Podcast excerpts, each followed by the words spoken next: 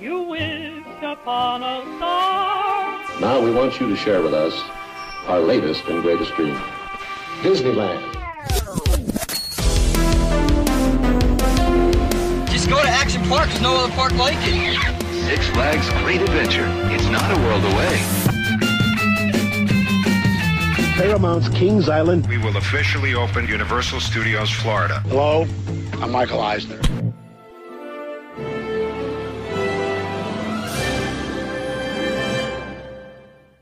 Now, here is your host. Hi, and welcome back to the Defunctland podcast. Today, we are having a very, very, very, very special episode because I am joined by a former Imagineer, um, Rick Rothschild, and I can't wait to get to this interview. Um, I'm really excited. Um, I'm not going to go over everything that uh, that you've done, Rick, because I want I want to hear it straight from you. But uh, I know that those listening that are interested, especially in defunct rides, are going to have um, a pretty great time listening to this interview in particular. So, Rick, thank you so much for being here. Absolutely. Thank you for uh, having me. Um, and so, how, uh, just to get started, how many years were you at Imagineering? Um, I was there full time for 31 years. Um, I started in 1978 and I took uh, what was no, I guess called early retirement in the spring of 2009. Um, and I've subsequent to that worked on eight or nine attractions, Disney attractions, um, through my company that I formed. Um, that's basically just uh, myself, um, and I've also done a number of attractions outside of Disney since 2009. yeah, and that's a that's a practice that I've heard that other Imagineers do. I mean, you you you semi-retire, but then you become a contractor, and you're still you're still working with the company, right?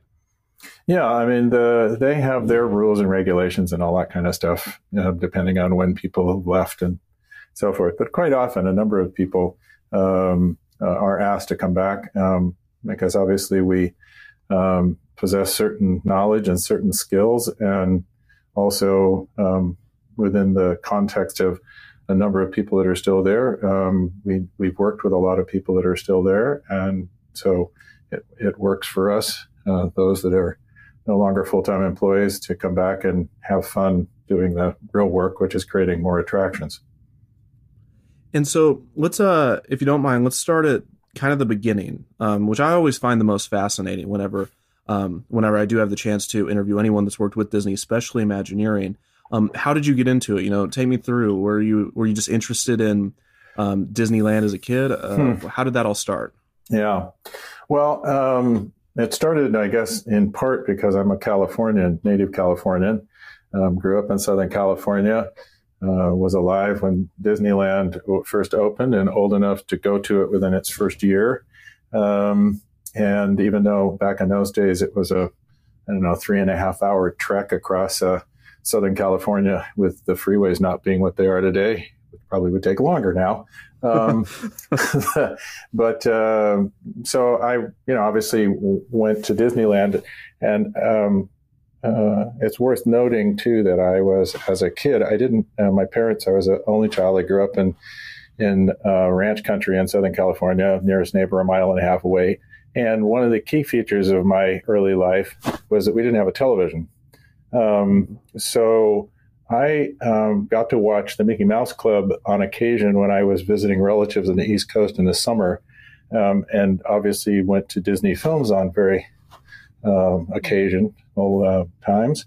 But really, um, it wasn't until connecting with Disneyland that I had my real first um, experience with with Disney beyond the films, and um, became infatuated from the time I was a little guy um, when I first went there. And um, so, jump ahead, uh, my career um, as I went in through uh, to college was focused on uh, psychology, but I always had an interest in theater in high school, and I took it up when I got to college, and ultimately got a degree in um, theater design, um, and actually in the process of all of that, dropped out of college for a while, worked professionally up in Minneapolis, found out that I really did like um, working in the theater and working in the arts, and went back, finished my degree, and then went on from there.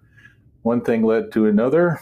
Um, I, along the way, was aware of Disney. Um, was aware not of Imagineering in those days, because in those days it was referred to as WED, WD Enterprises, um, but that there was this place that um, created the attractions for Disney. And what really connected me with that was when I was actually before I went to college, when I was 14, I guess, um, 13, 14, I went to New York, uh, summer of 64. Um, to visit uh, some of my mom's family and with express purpose to visit the World's Fair. And obviously, as most everyone knows, the number of attractions that were there uh, that Disney had had a hand in um, were some of the ones that were extraordinarily memorable to me, inclusive of seeing Mr. Lincoln and the Ford Pavilion and the Carousel of Progress. And so that was the spark, I think, that really got me intrigued with Disney um, and the animatronics specifically. And there, that's sort of an important note when I come back to it later in answering your question. So I went on out of college, um, worked in theater, ultimately came back to LA, um, and was working for a variety of designers and uh, in the Los Angeles area doing television, film, different things. And I always had an interest in trying to see if I could find my way to working at Disney, and and ended up as many people back in those days. Um, um, I think collected their um, letters of rejection from applying.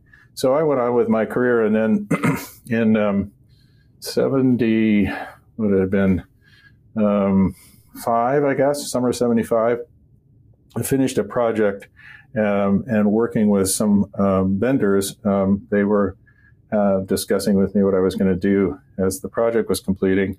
And as we were talking, they said, you know, you should really work at um, Disney. And I said, oh, yeah, well, that's right. Yeah, that mm-hmm. won't happen. And they said, no, no, no, we know somebody there. We'll make sure that you get an interview there or at least connect up with this person. So, summer of of uh, oh gosh, um, let's see, seventy eight, I guess. Um, so was um, when I was uh, contacted uh, a fellow there that they'd forwarded me onto, and um, I interviewed with him in the summer of '78, and he said, um, "I'd hire you today, but I can't because we're not hiring anybody."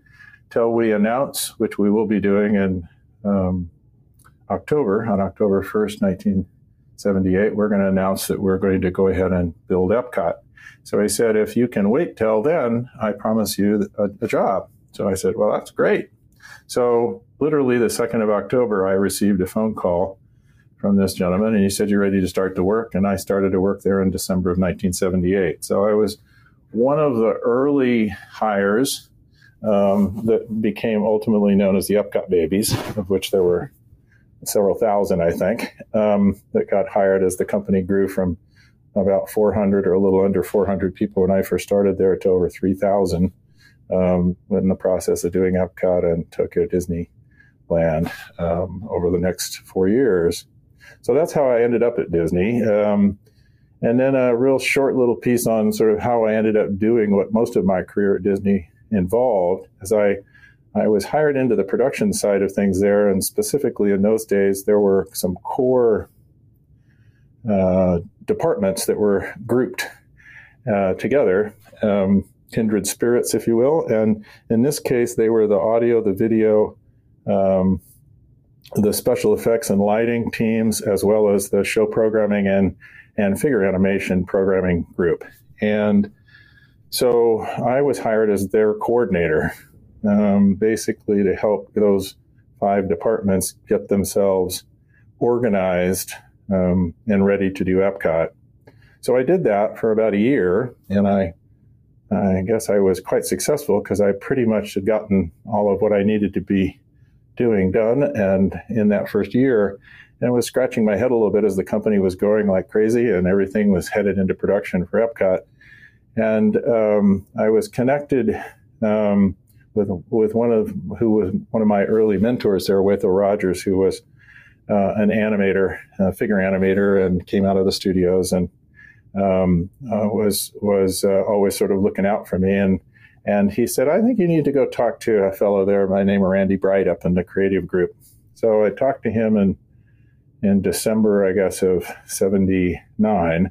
and he offered me a job to basically act as his assistant as he was taking on an expanded role um, overseeing all the script development for all of the Epcot shows and said, I need somebody to work with me. Uh, and I'd gotten to know him a little bit and he me as well. But he said, I, I can't really give you a job description, but I, I know that I'm going to need somebody around that can sort of help out with a variety of things. So I said, Well, gee, I need to think about that. And actually, I took a weekend and went, What a great opportunity. Somebody's offered me a job with no job description. um, so um, I went back that Monday morning and said, "Let's let's get started. I'd love to do that." So um, Randy worked directly for Marty Sklar, um, who at the time was in um, a not the the full head of Imagineering, but he was certainly the head of the creative side of Imagineering at that time. And um, I'd gotten to know Marty a little bit, and so that began the the the long time relationship I had with Marty started as a mentor and ultimately became a very good friend um, um, after being a colleague for many years. Sadly, no longer with us. But um, through Marty and Randy um, and the opportunities that I started to work on there on the creative side of things, Randy had um, one show at Epcot that he had developed the original concept for and then developed the fifth concept for over many years up through 1978, and that was the American Adventure. And so I got to, I was obviously by then, having been in the company for more than a year, I was quite familiar with all of the attractions at Epcot and in that particular case, that particular attraction. And it quite interested me because it was a theatrical presentation and my background was theater and so forth. So I started doing more and more work um, for Randy on that project um, and working with the production teams. And ultimately, what that led to was he was not able to do really sort of function as a day to day creative lead on that project because he had all this other responsibility. So the project really needed, it didn't need art direction, it had plenty of that, but it did need um, a creative lead. And um, that began um, my career really uh, when Marty and, and Randy recognized um, listening to some of the key team members that the team really needed somebody like that. And I always viewed it as basically what in a theater, which I, where I'd really come from, and even some in film, the person who's a director. It doesn't mean that you're the art director. It doesn't mean you're the cinematographer. It doesn't mean you're the actor, and it doesn't mean you're the writer. But it is a person who um, takes and and makes sure that everything ultimately comes together in a cohesive, delivered story um, in the form that you're that you're uh, producing it in. And in this case, it was the American Adventure in that theater down there in, at Epcot.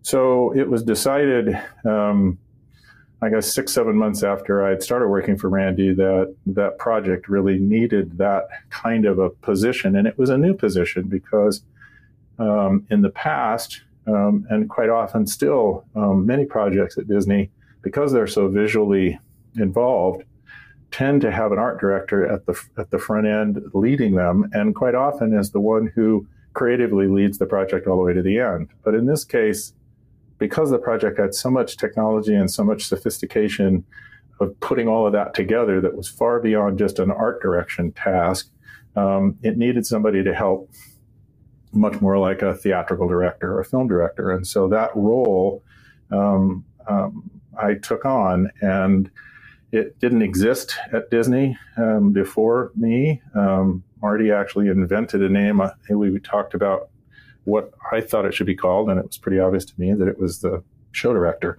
And he said, "Oh, that'll confuse people. Director will confuse people because of the art director connection with what we do here at Imagineering. And so let's call you something else. Let's call you a show producer. So I became the first show producer at Imagineering. And for a number of years while I was doing my work, I was quietly convincing them that I was a show director. But the idea of sort of an overall creative director that doesn't have to be necessarily somebody who is an illustrator or, or an artist um, um, in that sense um, to lead the project is what I started to do. So ultimately, over my career, for most of it, um, the title was changed somewhere five or six years uh, after Epcot opened as a show director, and I was I was a um, executive, became an executive there um, shortly after Epcot opened in '82, um, and um, that's what I went on to do was basically help develop shows in many cases and function as more of a producer, and then ultimately my real skill and still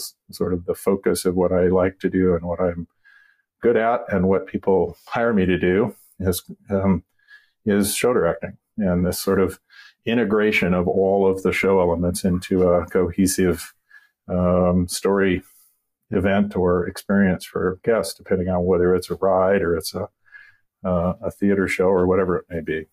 So that's how I sort of started there. How I became what I, um, for the most part of my professional life, ended up doing, and what I still do.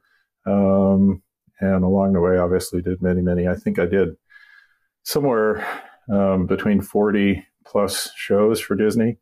Um, in some cases, those were implementing um, the same show in another location, but I think probably close to at least uh, 18 to 20 unique different shows, if not more than that, and 40 to 50 now that I've done in terms of taking shows into the field and bringing them up out of the ground and becoming the attractions that people see all over the world and that's it's so interesting that you are able to you know join Imagineering at, at, what I would consider you know what what as we know Imagineering today. I mean you know we have you know WED Enterprises. We have that era of you know building the Magic Kingdom, which you know they already built Disneyland, but you're building Epcot, which is the first different park. I mean, you, a lot of mm-hmm. creative minds, right? A lot of creative force to make something completely new without you know Walt for the first time in the parks, I should say.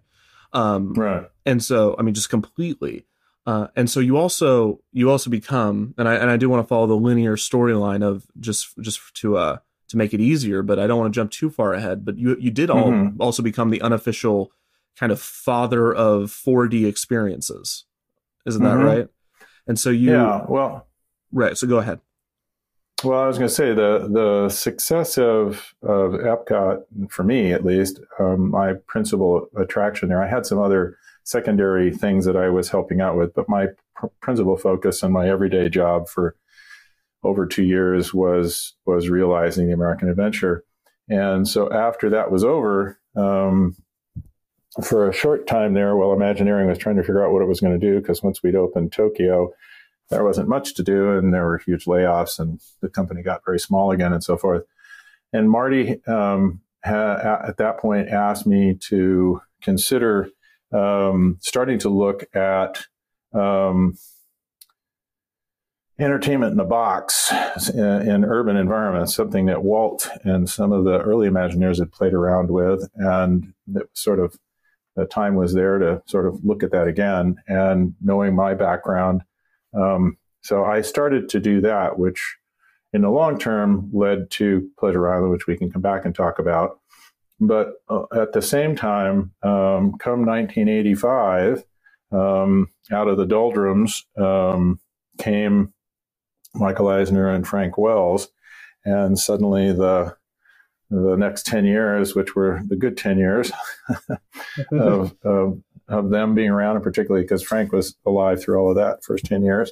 Um, uh, a tremendous energy and revitalization in the company that everybody knows about. And so, one of the first things that I was asked to to um, do after Michael and Frank arrived, the summer of '85, I guess, I was asked to um, consider um, what what the following three things put together might produce as an attraction. And the three things that I was given was Michael Jackson, George Lucas, and 3D. And um, and oh, by the way, you have a week. Um, so I pulled together a, a, small group, as a tradition in the company of of great minds. Um, they were quite a collection, actually. Um, um, some, most all of them are are known or rather well known. One was Joe Rohde, who was a good uh, friend back in those days and a young artist. Um, Tim Kirk, um, Richard Vaughn was the the third, um, and along with a few other people. But those the four of us were the sort of core of it. And in a week, we put together three different concepts, and one of them was called the Intergalactic Music Man, which obviously you can sense became Captain EO. Mm-hmm. Um, so we pitched it, um, pitched all three of the ideas. If you, if you don't um, mind, what what were the other two? Yeah, well, one it was all really sort of looking at to start with, you know, and it was in the days of early rock videos and Michael's own work and so forth, and looking at what Michael's connection with Disney was um, was a bit of fodder for us. So, and we had George Lucas and so forth. So the Intergalactic Music Man was probably of the three the strongest George Lucas connection because it was set in space and and sort of played off of that. Um, the, the, second one was taking the the known um, interest that Michael had in Peter Pan and looking at some kind of a similar kind of Pan-like character. Um, all three of the well, those two, that one and the, and what became Captain EO had similar storylines in terms of of of a guy and a and a small group that band of of uh, merry men, if you will, that travel with him, and um, that they bring um, uh, life and and um, uh, you know good good things to an environment and to a culture and and a situation that's quite dark and needs needs um, release. And so um, the second one was more of a of a Panian kind of tale set in a more fantastic way with an ice queen and a bunch of other stuff. And then the third one was really playing off of my Michael's interest in Peter Pan, I mean in um, uh, Pirates of the Caribbean, which obviously we knew that he loved to go down there late at night, and one of his rides that he loved to go on was Pirates. So we came up with a whole idea, um, long before Johnny Depp, but uh, sort of a whole idea that that took place with with that kind of a thing where Michael um, wanders into Pirates of the Caribbean and gets lost in a whole pirate's tale. So clearly, the the one of the, the the three that we liked the most and that everybody else liked the most was the Intergalactic Music Man. It tended to put everything together. It had Lucas, it had Michael, it had characters and all the rest of that stuff. And um, so we pitched it to obviously internally, and then very quickly Lucas and George liked it. So then we pitched it to Michael, and my final sort of summary line to him when we pitched the the short storyboards that we had and the, the basic ideas that I, as I was saying it, I didn't realize what I was saying, but I did after I'd said it. I, I summarized the whole thing of that you're bringing color to a colorless world. Um, and and he smiled and his eyes twinkled. And um, so he liked the idea as well. So that launched that whole, um, I guess it was about 14 months, um, very fast for Disney, incredibly fast.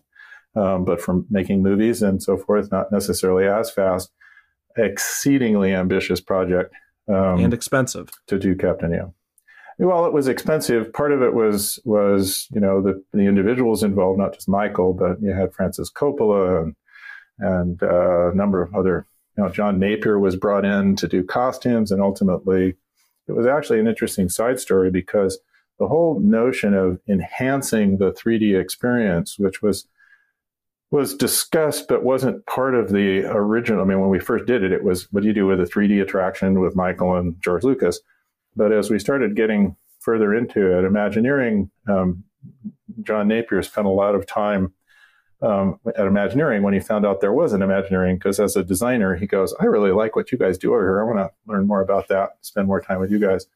And it was in working and talking with him early on and his um, being a scenic designer, he's brought in to do costume design because he'd done Cats and he'd done, uh, I think Starlight Express actually was the big um, musical, Andrew Lloyd Webber musical that Michael Jackson liked the costumes for.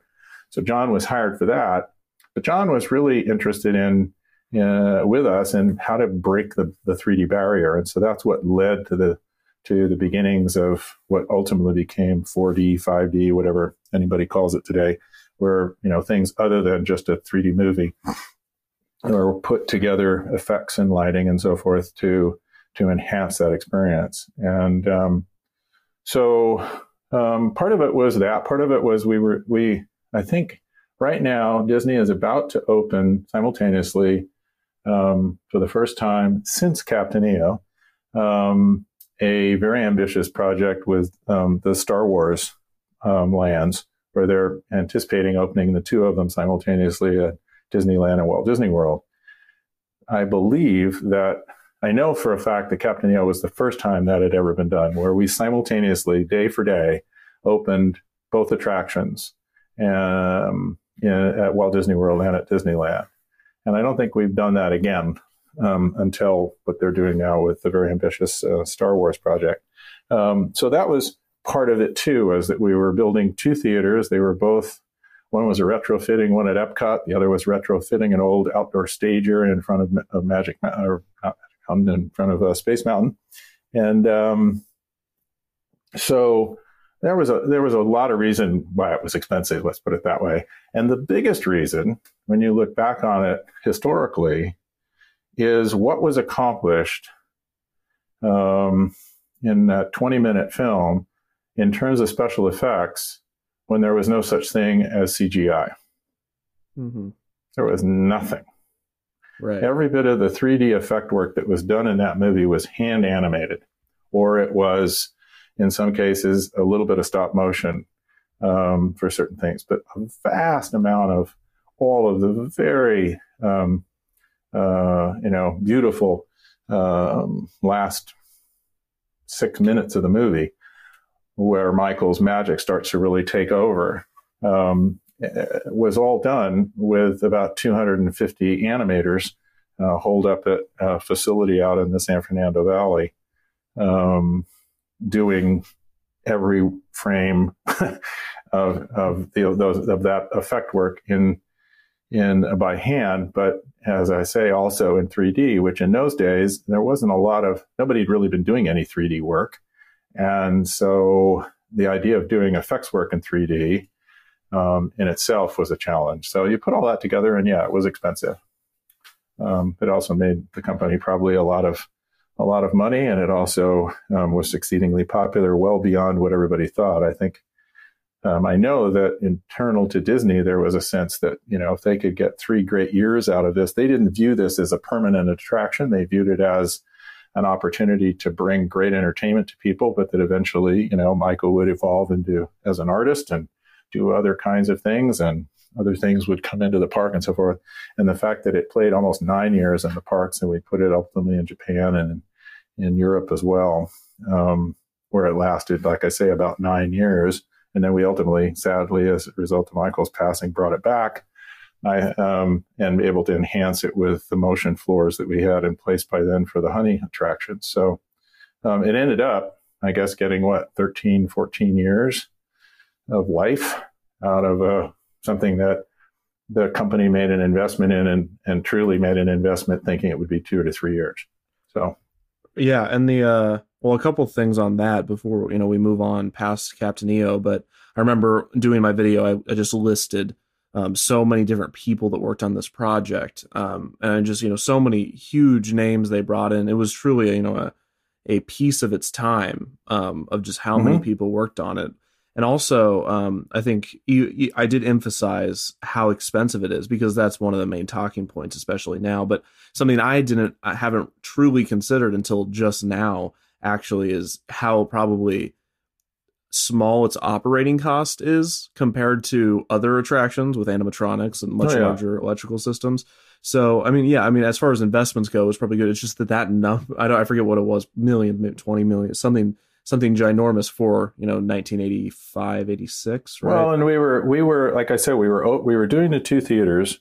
Right. Um, yeah. And I was spending, I was spending generally um, two weeks a month here and two weeks a month in Florida and as we were doing it, the effects work was evolving on the film side of things. And also, we were evolving effects in the theater and, and evolving how those two things work together. So there was there there there was a constant um, uh, interest, I guess, in making sure that it got pushed over the top. So I mean, the number of of uh, in theater effects, for example, that we put out in front and got approved initially, probably ten months before you know we opened, um, we added a, a, a, several more probably four months before we opened. So um, it it it was it, it's it took, it took, its own life uh, and had its own life, if you will.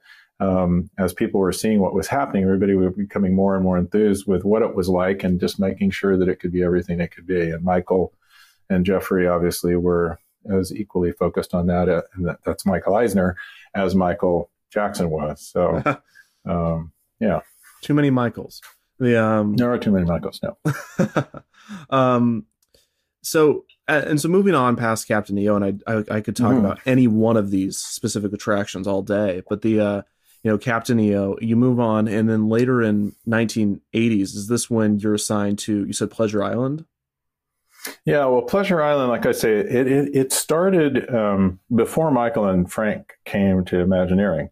Um, as I mentioned, my, Marty had asked me to take a small group um, in this sort of idle time uh, after the two big um, openings of Epcot and Tokyo, and just sort of look at what we might do. So when Eisner and Wells came, um, one of the other things they did is they visited the parks and particularly visited, all, visited Walt Disney World is they said, God, there's no nighttime entertainment at Walt Disney World. Really, it's crazy. It's like people people come home from uh, the parks and uh, at different times. Some of them obviously don't stay there all the way to the final fireworks and want to do other things. And and there's nothing to do. You have dinner and then what? So they started pushing uh, for almost immediately on that after their early trips down there um, for developing something. And initially, back in those days, there was a part of the company called Disney Development Corporation. It was a land development. They were the ones that ultimately produced Celebration and um, had a lot of influence in the company uh, on development of the property, particularly Walt Disney World. And so they were given the charter by Eisner um, to come up with a do something with the village. Back in those days, was the Buena Vista Village um, complex, which was a quiet little place that had Captain Jack's, which was a little bar and an oyster rest uh, bar. Also before uh, Johnny Depp, right?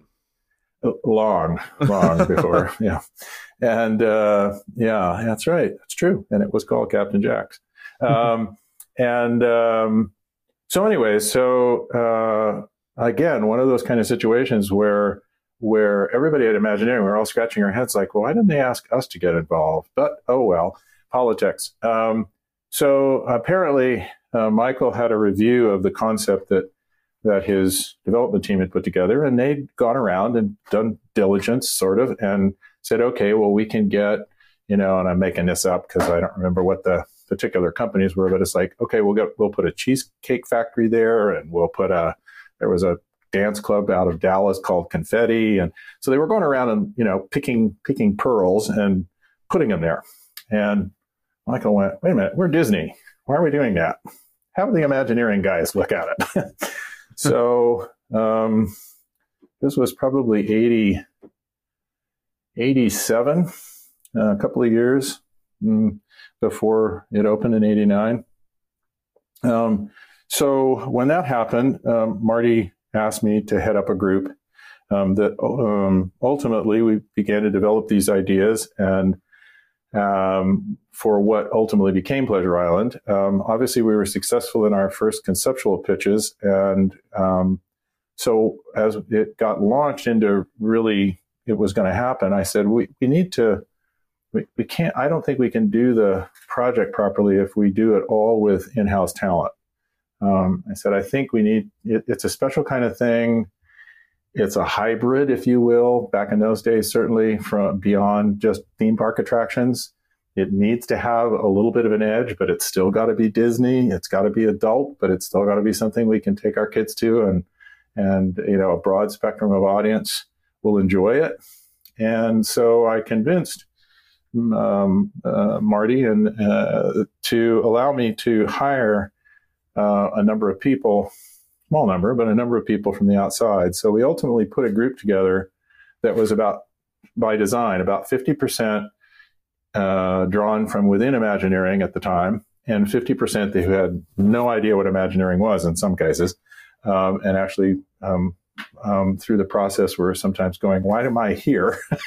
and it was like, "Well, you're here because you bring a perspective that we otherwise wouldn't have if we had everybody completely caught up in just being a Disney file." And so I think that was sort of the uh, the the positive effect was that that tension between people that were more into you know creating other kinds of adult experiences and other kinds of experiences than just pure Disney experiences brought together with the right collection of people out of, of the Disney group. And so we had, I guess, about 25 of us that were sequestered off in a separate building and started to really develop this thing. And so that's how that happened. Um, and there you go. And and so, what was your exact position on this? Were you a show producer, show director, or was it? Were you I was story the based? overall. Yeah, I was the overall creative director for the Pleasure Island for the whole idea, and I was partnered with an environmental um, architect. Um, uh, uh, whose name is Chris Carradine. And so Chris and I were sort of the the you know because it was as much about creating a place and creating architecture uh, as it was about all of what went on inside. So the two of us were creatively the the the, the two creative leads on the project, um, and uh, had a lot of fun. A lot of people didn't quite understand how we got on because we we um, we operate very differently. But again, I think that was that tension that I mentioned about even crafting the team with you know Disney people and people who weren't pure Disney, uh, didn't think Disney. Um, obviously, having somebody like Chris who who thought about the pragmatics and very creatively thought about how to create place and make interesting place um, to function in the way we wanted it to. Um, so, anyways, that's how that. I think that answers your question. Yeah, and I I'm going to have one more question on Pleasure Island um, Yeah. before we get going because we have decades, and so Hmm. um, it's your fault for having such a long and prosperous career. So I know. you didn't think Thank about God this I'm podcast. you know, you know, I'm gonna have to talk Hmm. about all this someday on a podcast. Um, so Pleasure Island has this large, as of course you know because you created it, this overarching story. Um, and so when you're creating, you know, mhm. with Merriweather Pleasure, um, Mhm. well, first of all, I mean, every time you sent out a plaque that said Pleasure himself on it, you you knew what that you you saw that right? Mhm. Okay, So there's a story about the name. No, there's a story Gotcha. about the okay, name. good. and it's it's old enough now that we can probably easily talk about it, and it's it's history and it's humorous.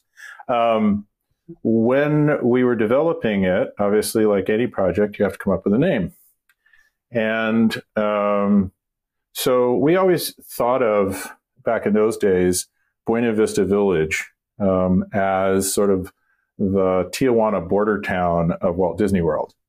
Um, it was at that time where the only non-Disney hotels were um, surround, you know, nearby. Um, it was it was on the border, close to a freeway or two, um, and um, and it had a little bit of a an adult edge to it. Like I say, it had Captain Jack's, and you could go there and feel a little more adult and not quite Disney. I mean, it was well run and so forth, but it didn't have an overlay of Mickey Mouse or anything that was Disney like you would find in the in the parks. It was it was something different.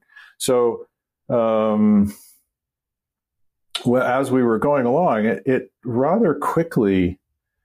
Um, I don't remember how we hit on the name, other than it was pretty obvious because that's where Pinocchio went. Um, and it had sort of this simple symbolic edge within the Disney culture of a place that was a little edgy, right? hmm a little less than, you know, not where all the nice boys go or the bad boys go. And um, so it was, it was sort of a working title, but it kept sort of making sense. And as we were um, going along, um, we were also um, looking for a backstory as to why the facility looked the way it looked, the way the little, the little uh, c- collection of, of buildings, um, all that kind of stuff. Um, and so we developed this whole history around this fellow, uh, uh, Merriweather Adams Pleasure. And there was a writer that we had. He still works in the industry. He's with um, Bob Rogers Group. His name is Rich Proctor. And Rich, very, very funny guy. He wrote um, a lot of the uh, of the original Comedy Warehouse show. Uh, was one of the three writers on that, uh, key writers, and he was a key writer also on on some of the Adventurers Club shows that we did. But one of the other things that Rich helped do is he wrote what I refer to as hysterical markers, which were these these history markers that were put eventually all over the island. So as people are wandering around, it looked like we had refurbished this old historical place. And these little markers, if you chose to read them, um, gave you a little bit more history about the building and a little bit more history about some aspect of Murray Adam, Adams' pleasure and his wife, Isabella, and um, the great Bang Master, the Chinese fireworks um, fellow that he brought from China because he loved fireworks. That led to how we ended up doing the fireworks factory, which was the one of the restaurants. And so, I mean, there was this this whole history um, that was free from anything that was Disney.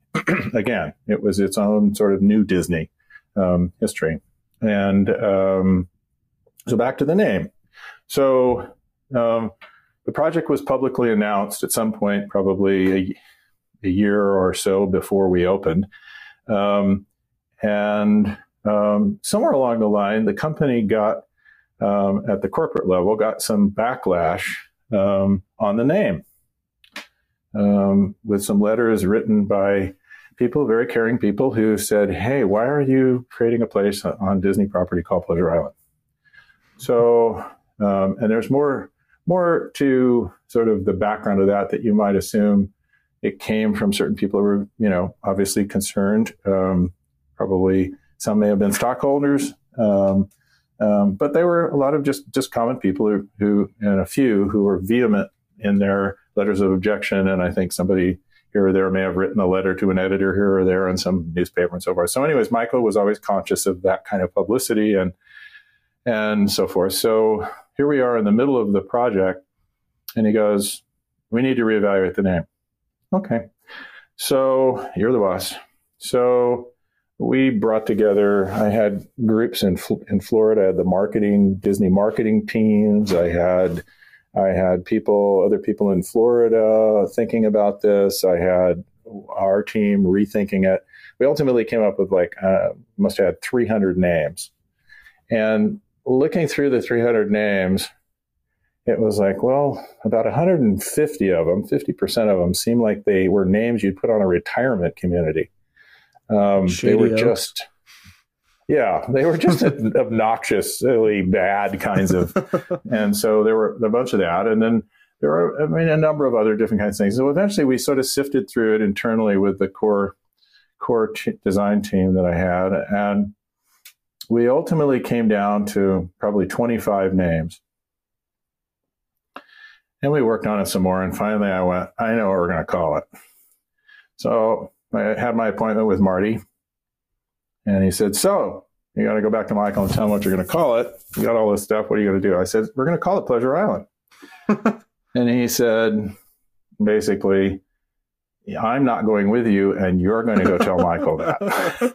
so, so we made our appointment, and we went over to the studio, and um, one of the designers and Chris Carradine, who I mentioned, uh, uh, uh, and myself, and um, we're by then the uh, the dwarf building had been built, so we're in Michael's new office. Or no, maybe it wasn't. Maybe we were still in the in his rebuilt office because I remember we were sitting in. I think it was the rebuilt office before the dwarf building, but they'd taken this area in the old animation building and created sort of the executive area. So we're having a meeting. Michael's office, Frank Wells' office, is across the hall from Michael's, and so Michael says, "So we're here to.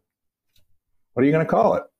So I handed him the, the whole list of 300 names. And I said, You don't need to read these. Look at the top list. There's the 25.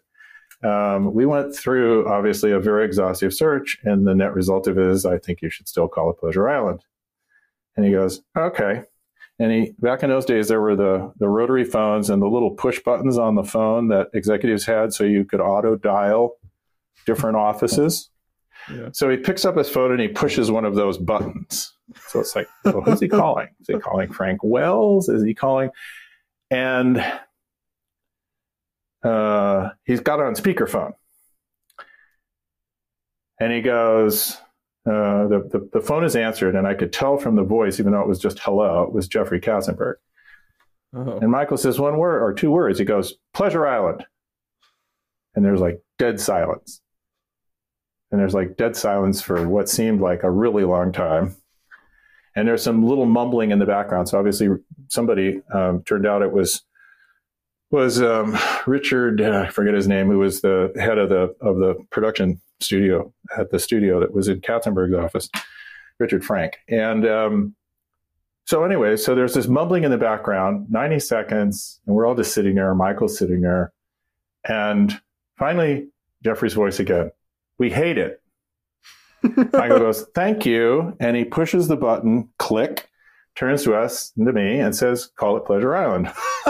um, so What, what, so you hear that? And it's like, what, what happened earlier today? Is this just a common well, I thing? think I I think I think that was towards that period of time that we all know about reading books much later, historical books about the early days at Disney and the ongoing days at Disney, where Jeffrey was starting to break away from Michael. They'd done Lion King, they were, but they were having their their little things, and it was it truly was. It was it was like you know on reflection, it's almost as if as if at that point, whatever you know, I mean, clearly Michael used it as a reflection of of not needing to feel comfortable that Jeffrey said it's good.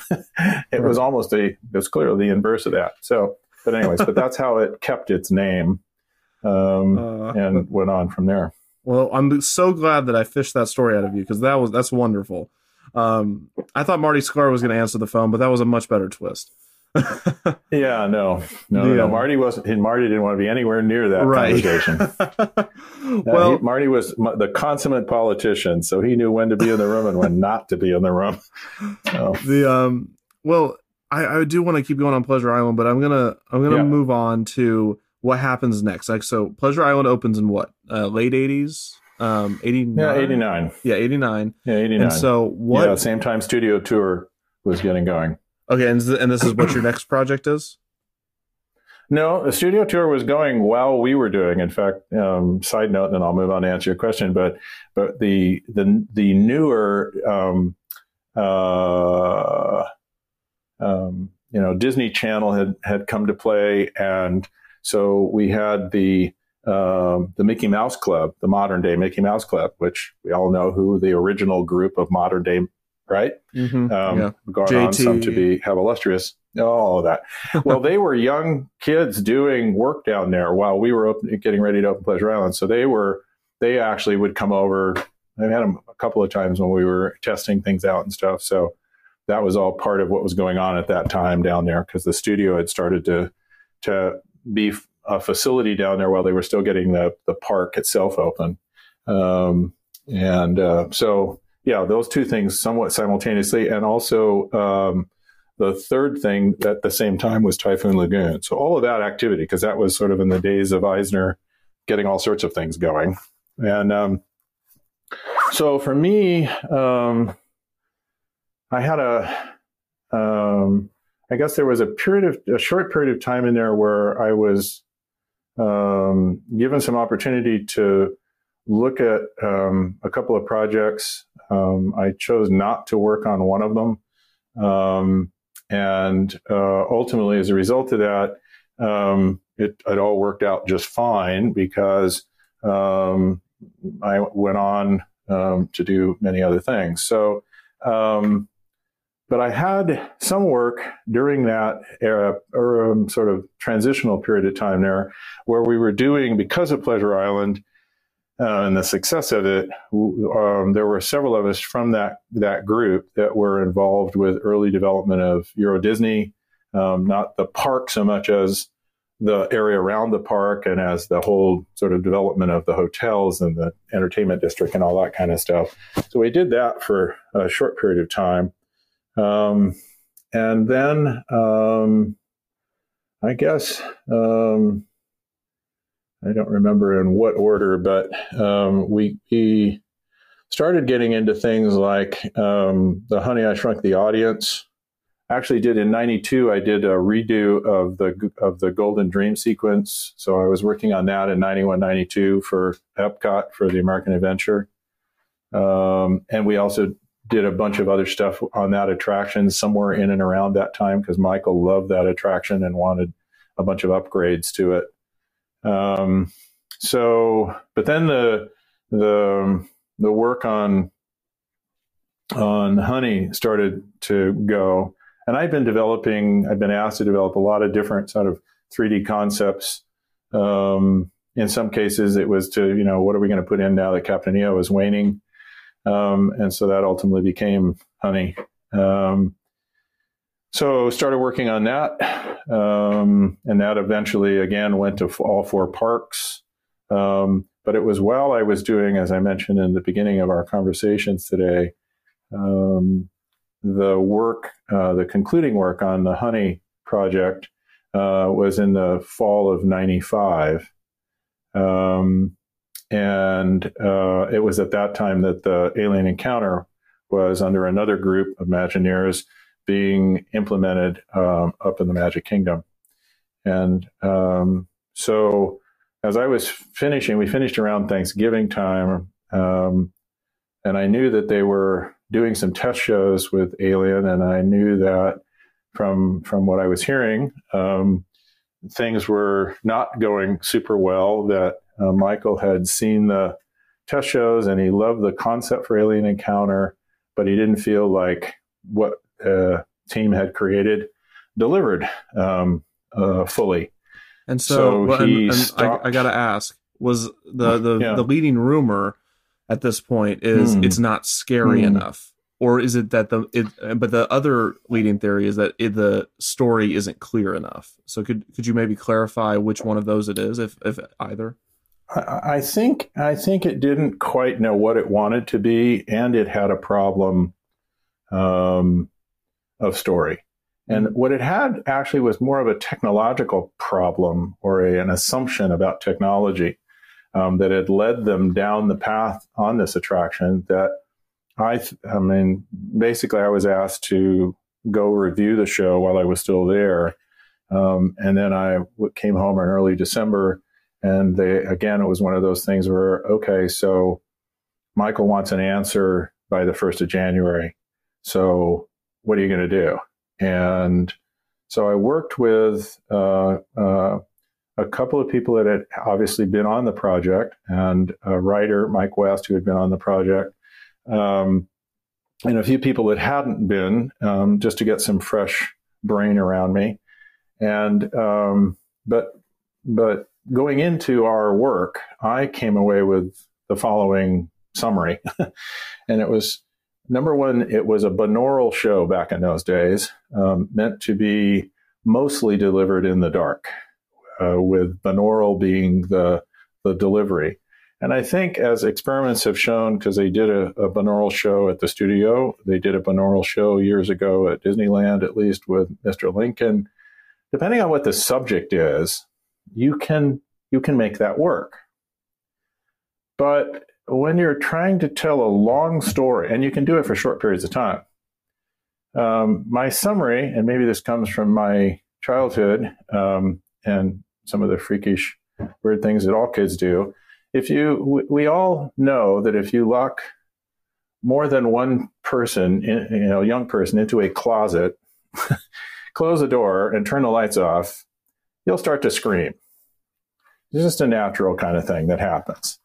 And that's basically what was happening with this show is that they had a very, very long segment where, you know, they, they had, uh, sort of leading up to why the lights go out and then you're in the dark and the majority of the show was all in the dark and binaural. And it was like the audience is just they, they would start to scream and suddenly nobody was hearing anything. They were just hearing each other screaming it literally was a crowd losing control and no way to bring them back. So that was number one, I think, one of the fundamental pieces. And then the second thing was um, how to how to tell some uh, uh, create a story that has humor, but fundamentally you are putting people in the dark and you're telling a dark story and everybody still wanted to do that. So it was like, well, then let's do that. So, um, so my basic summary was, okay, let's make it really scary, and let's find ways to let the audience get lost in the scary scariness, but at the same time find more ways to get control and lead them on more of the journey um, where at least we control the story rather than they taking over and just screaming a lot. So that required um, major rework of the whole story, which we accomplished um, through the holidays and pitched um, a reworking of the story to Michael in early January, and we were cut loose and we were given six months to redo the show, um, which was a ton of fun because um, a number of the people that had worked on it, who obviously wanted it to be successful, stayed around. There were a few people that were like, I've had enough of this. I don't want any more to do with it. And they left, um, which I respect and, and was probably good for them and for us. And then we brought in a whole crew of fresh new people. And um, at that time, Bran Ferren had come into the company, uh, was heading the R&D group and had brought in a bunch of really great technical people. So we made use of his team. And we basically went back and did this thing like a piece of theater because it was.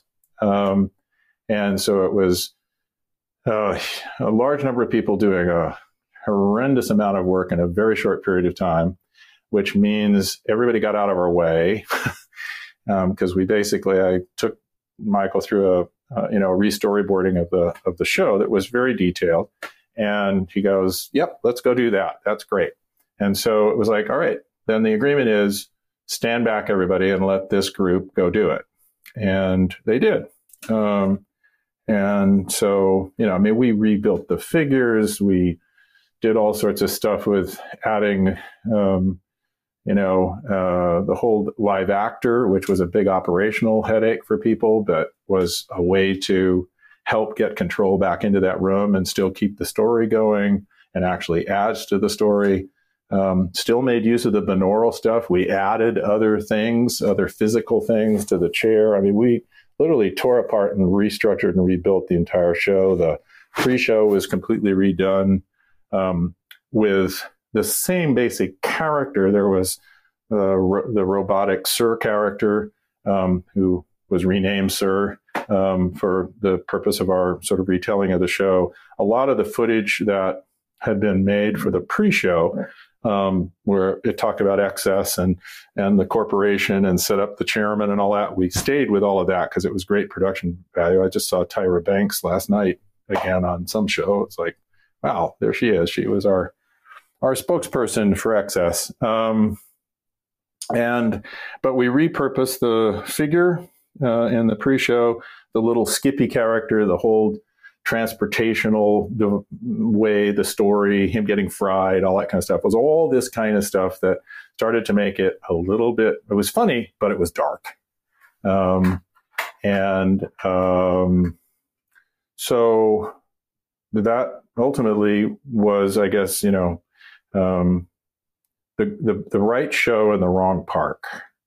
Because um, the show i think everybody that went to it of a certain age obviously the problem from the beginning was this show was in Tomorrowland in Magic Kingdom, where the expectation is that, you know, um, they're the younger people uh, um, have a lot of opportunities to go do things there. And this show probably would have done better had it been at Studio Tour. Um, in terms of serving the audience a little bit better um, and with an expectation of what it was. But it certainly was exceedingly popular amongst a certain generation uh, of teenagers and young adults. Absolutely. So, I mean, I, again, as I, as I mentioned, you know, before the podcast, this is the attraction that I mean, everyone, even those that haven't, you know, been on it, it's just like that's the that's the premier defunct attraction because it's so unique and different and outside of the norm, which I think is what makes it so memorable. But I do agree, and I've said this, you know, many times on podcasts and the similar assessment of you know, it just it wasn't right for the Magic Kingdom. It's just it's a different um No, it's a different it was. Pleasure Island. It was Pleasure Island in the Magic Kingdom. Yeah. You want to think of it that way. It was a little, you know, it was still very Disney. It Right. was nothing that crossed, I don't think, any line, but it it did scare the the Jesus out of people. and I um, and I think was, I figured if I'm going to oh go ahead. go ahead. I- I, was just going to say uh, uh, that was sort of my thing is if we're going to do this, let's have fun, but really scare people. And you know, um, so anyways, And I and I, what I was going to say is that yeah, I I think that if it was in studios, that it would have, it might still be there, just based off of the the track Mhm. record that park has with uh keeping attractions and you know actually you know building new ones. But the um but yeah, so it's just it was also another reason I think. Of course, it's just prime real estate um in in the Well, Magic Kingdom. There's something else I was thinking about today uh, in regards to something very different, but it's the same point I'm about to make, which is um, when there's an IP from a movie and somebody hands it to you and says, Here, take this precious IP and deliver a meaningful attraction in the park that sustains that IP. That's a different assignment than here's a blank slate, make an attraction right. and um, you know whether it's and I've had conversations with a number of Imagineers. Joe Rohde is a very good friend over the years, and and comes to mind as one where he's very much. I mean, it's like Animal Kingdom was, you know, not a zoo. It was. I mean, it was something new. It was something fresh. Yes, it ultimately had some Disney IP in it, but it also developed a lot of its own IP um, around the theme of the animal kingdom whether it's you know tough to be a bug um, or whatever. Um, um, and I think that in some ways, for those of us who started with Imagineering back in the Epcot days, all the shows at Epcot were ultimately, um, yes, they involved in many cases bits and pieces of Disney iconography or Disney character, but in a lot of cases, a lot of new stuff, whether it's Figment or it's, you know, the story of energy or the American Adventure, a history show. Um, it was, it was an opportunity as, as all of us um, creatively to tell a story and create the story and not simply have to retell or work within the structure of um, the pre-existing IP. And I think personally, the balance of those two. I mean, if you look at Walt Disney, I mean, a Pirates of the Caribbean originally was that. It was all new, completely no movie about it or anything else. And yet there was Peter Pan, the ride, and there was Snow White, the ride. So it was a bit of both. And I think that balance of, of both is what all of us who worked you know, through the late seventies up into the, um, the, you know, at least the beginning of 2000s, um, had a lot of opportunity to create a lot of shows where the IP or the story was unique and wasn't built around a pre-existing television show or a pre-existing movie.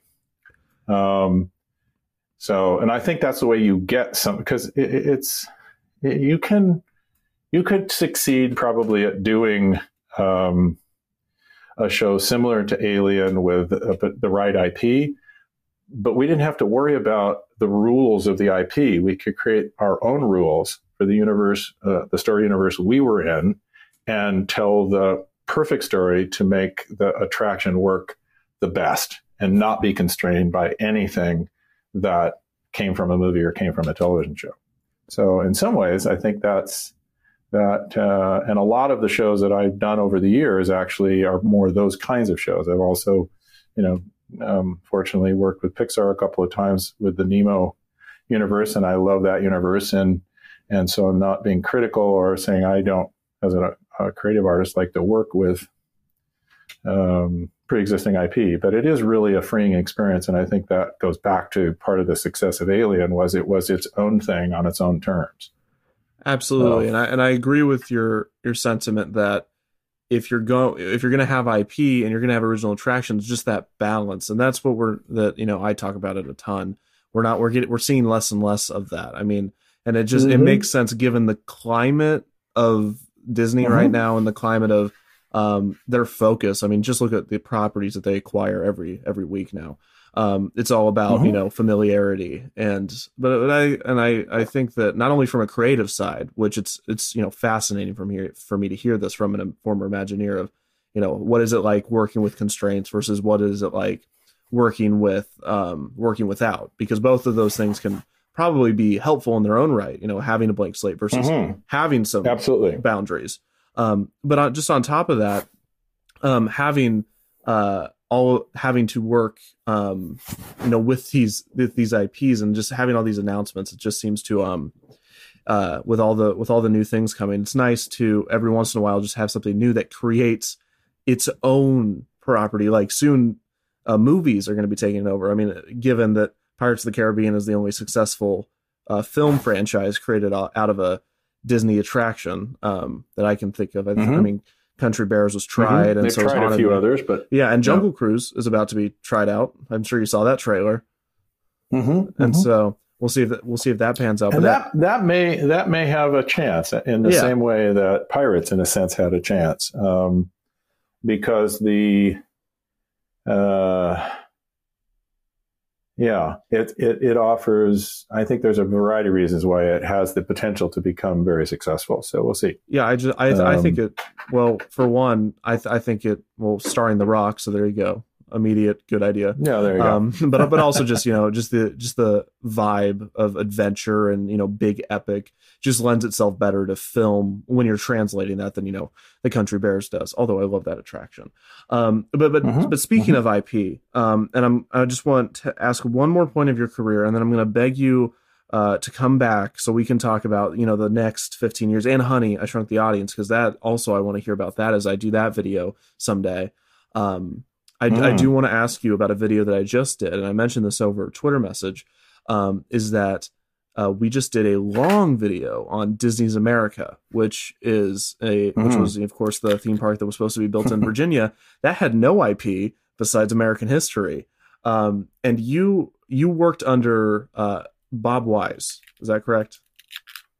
On this project, i did i mean bob bob was the the head of that project and i um, i did spend quite a lot of time with bob yes So I, I really just want to, you know, from the creative side. I mean, you know, I, I I talked on and on about you know the the development from a business perspective, and you know, of course, the eventual failure of that struggle between uh, the company and Eisner and historians. But the thing that uh, is you know very critically under reported on and under discussed is the actual creative development of the park. And what's interesting, even more so, is that Disney released a ton of materials on the concept art, which they usually don't do. Um, Mhm. and so they, I mean, they like as far even full on descriptions of every single plan that that that packet to the shareholders. So, from your perspective, is there anything missing? Was there any concepts that um, you know haven't been discussed, or anything that you remember, or just you know, just tell me about your development and maybe some of the the attractions you thought would work. Would I mean, just really just uh, what was your involvement and, and what was your thoughts on that project? Well, my thoughts on the project were that it's it, it started off with uh, uh, at least one arm and one leg, and maybe more of its appendages tied behind its back before it got started. um, and I think that was some of of what led to its demise. And there's a whole another story to be told because I ended up, um, as you mentioned, working on Disney's America. Then when Bob actually left. Imagineering. Um, there were several other um, opportunities, um, some of which I brought Bob back um, through his design company to work with me on. I think both of us and a number of other Imagineers felt very strongly and still feel very strongly that Disney has a place in Washington um, for the tourist and for the American guest, um, and an opportunity to bring certain of our uh, abilities, Disney's abilities to storytelling and to the story of history. And um, but the hands tied behind and legs tied behind the back was that fundamentally, um, the, the, part of the demise of this, if not a great deal of the demise of this, happened for two reasons. The first reason was um, acquiring land in any place other than in the middle of nowhere, like a um, swamp in Florida. um, and yeah, uh, causes people um, in the surrounding areas to have heartburn, particularly when it's something as as um, as ambitious and as um, you know ultimately potentially as popular as anything that Disney does. So so one of the things that I think sent this into into a um, a never, never, not even having the opportunity to be anything other than a defunct idea, um, was um, that because there was such concern, and also the concern of of acquiring land, they were acquiring land like they did in Florida long ago, um, uh, particularly in the area that they were looking at near Manassas. There, um, it was not one big parcel; it was a pretty good sized parcel. But then they had some other parcels together, and so you don't go in and announce your Disney, or you, you can forget trying to buy the land. So it was highly secretive, and um, the development of the whole project in Michael's mind, uh, Eisner's, um, was that it had to be kept quiet until they'd acquired all the land and they were really, you know, they'd gotten all the regulations with the government, they'd done all this kind of stuff, and they were ready to sort of say, okay, we're doing it. Well, that's great, except for one thing. When you're doing history and you're doing culture, um, we all who came in and worked on Epcot were taught and learned the Disney way back in, in long in those days, which goes back even before Epcot to, you know, Ward Kimball working on on the early um, cartoons about you know Disney characters in space and the whole Tomorrowland and Mission to Mars and working with Willy von Braun and so forth the tradition of doing anything that is about history, culture, anything else is you bring in people who know the stories, who know the subject matter. And and our job as Imagineers is to is to come to sort of dig into that and pull out a particular story that we think makes sense and can be delivered, but it's derived from people who are experts derived from people who know the subject and they know the pitfalls and they know all that kind of stuff. And we did that with American Adventure, the pavilion. We did that with Hall of Presidents. We, you know, there was a history in the company of knowing how to do it. All the Epcot projects that were, whether it was transportation or energy or whatever, um, you know, uh, the land pavilion. So suddenly, nobody in the creative group could talk to anybody outside the creative group, even in Imagineering, let alone anybody in the real world about this project or about the stories or about anything. And so um, I think part of the failure was none of the things, it may have met Michael's sort of, oh, I think that's a good idea or whatever, but it was never vetted. So what happened is that when they presented the initial concepts for the park, there was a huge uproar because it was was poorly presented in some ways, and it really a lot of what was in it was like should never have been presented. And but what happened is that it brought an outcry instantly, and the outcry was twofold. The outcry came partially from the historical community, uh, rightfully so, and it also came from people who owned land, rich landowners around this park. And the rich landowners didn't want this park there for a variety of other reasons. So they realized that there was this outcry publicly with some key major American historians and others. So they got together and it became basically um, a, a, a, an effort which ultimately succeeded for one other particularly um, sad reason, which was that that Wells passed away in the middle of all of this. And Wells was trying to deal with a lot of coming out from underneath all of this, um, these issues um, before he passed away, and we were beginning to be, be somewhat successful with that. And we were at a certain point in redesign, and we'd actually, you know, as soon as we did, we were able to talk about it and we received this instantaneous criticism. I mean, there were people on CNN the night that it was announced, historians saying, "Oh, this is the worst thing ever." And we actually, Bob and I were in Washington at the time of all of that, obviously, and we watched this one piece, and there was this one uh, um, black uh, history professor from George Washington University uh, a, a, professor of American history, and he was quite eloquent actually in what he had to say. So I was sitting there with Bob, and I said, "We should call this guy." now that we can talk about this, what the heck? So we actually did, and we met with him the next day. His name was um, and is uh, Dr. James Horton, and we had a great conversation. And it's it built a relationship, and he became one of our first advisors, um, and was very public about about his choice in the midst of a lot of other historians who didn't want anything to do with this project. So he sort of put himself in a in a you know a unique position in his own community, um, but he wanted to help us, and so um, there was a lot of of reworking of the concept. There was the continued issues with land and continued issues with a bunch of other things, and this overarching pressure by a group of people who wanted to the, see this project go away in their neighborhood.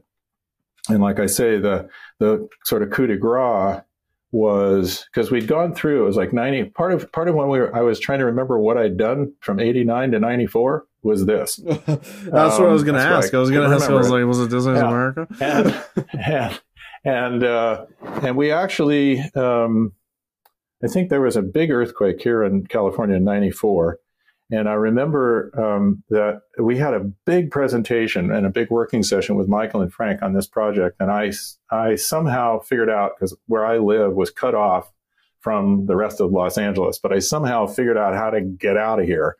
Um, short, I mean, a few days after the earthquake to have this meeting. And so Frank was still alive, but that fall was when he died. And so there was a lot of transitorial stuff going on in a very positive way. Then Frank died. That altered Michael's personality and really took away because Frank was doing a huge amount of the work behind the scenes um, with a number of other individuals to sort of, you know, grease and, and placate and build relationships and so forth and so on. So all of that was sort of in the background. And I think finally then when Frank passed away, and Frank had been such a champion of this project with Michael that when Michael lost that, he just realized he couldn't do it because there was a lot more to be done. And so it sort of dropped away, and ultimately they decided not to do it. But the desire to continue to do something in Washington never went away. And we had conversations with Michael about that. And I think there were there were at least three other times where we did work um, Bob came back in and worked on on one of them. Another one, I I I hired him as a consultant, um, and I think the third one may have been without him. Um, but we did a variety of different kinds of things, and quite honestly, one of them sort of sidebar again. I think um, the building that is now the Trump Hotel, which is in what was the old post office building in Washington on on the avenue, Pennsylvania Avenue. We looked at that building um, specifically at one point for one of several concepts we had for doing different kinds of things in Washington. There was also a, several different times we looked at a project that is uh, in existence now, not in the form that it might have been, but um, seriously looked with the developer at National Harbor. Um, that one was publicly talked about um, for a while and um, several other sort of locations there. So, um, yeah, um, I think there is there is ultimately. I mean, it's again, it's it is not low hanging fruit to do something appropriately, whether you're Disney or somebody else. Um, when you're dealing with um, um, American culture and you're dealing with American history, it requires a lot of investment uh, in time and energy um, uh, to do it right. And it is um, a subject that also, you know, if you make a bad movie, people are up sort of sad for a moment, maybe because they hoped it would be good, but nobody really um, cares. you know the public doesn't care; they'll come back to the next Disney movie. Um, but to to to to do this subject wrong um, can have huge uh, issues. So that's why I think you know Michael was tenacious enough and and interested enough. Um, I don't think the current administration of the company sees it as a priority. I think they're probably equally intrigued by it in some ways, but I don't. I mean, it will require the, the, a certain kind of leadership in the company at some point in time, um, perhaps, where something like this will come back again.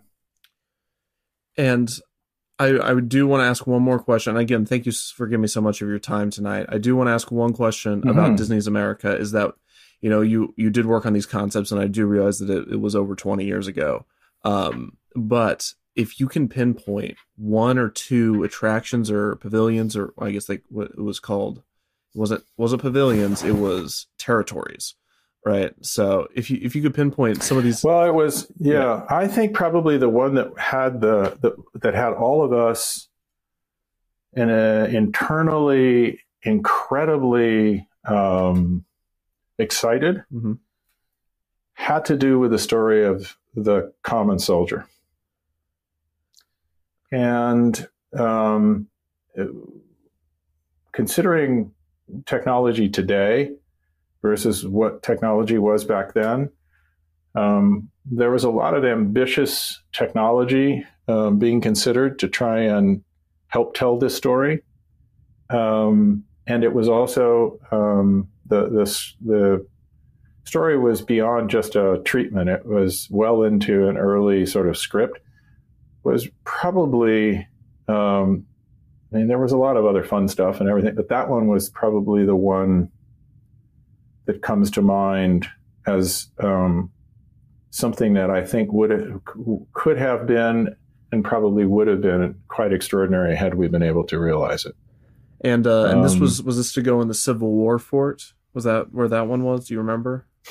Or is this just like I a, think so. floating concept? But again, of? we re sort of we sort of yeah. I, I believe that's ultimately. I mean, I I I know that we reformatted the park yeah. itself, um, and um, it may have been that it was an incantation that actually kept being developed as we looked at these other properties beyond the original property. But I do know that somewhere in the 90s, there was a point where we had this amazingly well developed story to tell about the common soldier. And this was a, was it, do you remember if it was like know, animatronic this, this, or circle vision or? It was, it was a um, very unique um, attempt at giving first person sense to a lot of the history of the common soldier. Okay.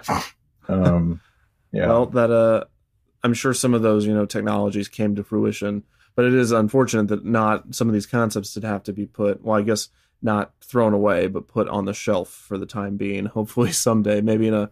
a well, yeah, I think the attractions uh, if, if anybody ever were to go back, and quite honestly, sometimes people do say, hey, let's, let's go back and dig up that 15, 20 year old idea, look at it again. I think what will come out of it, technology has evolved, audience sophistication is different, you know, evolved and different, all that kind of stuff. So, but I do think that, that we probed the subject um, quite a lot and came up with some, I think, some very strong themes and underlying sort of storylines that one could use to create uh, quite a, a, meaningful guest, you know, um, guest experience to Washington, which is really what it was about.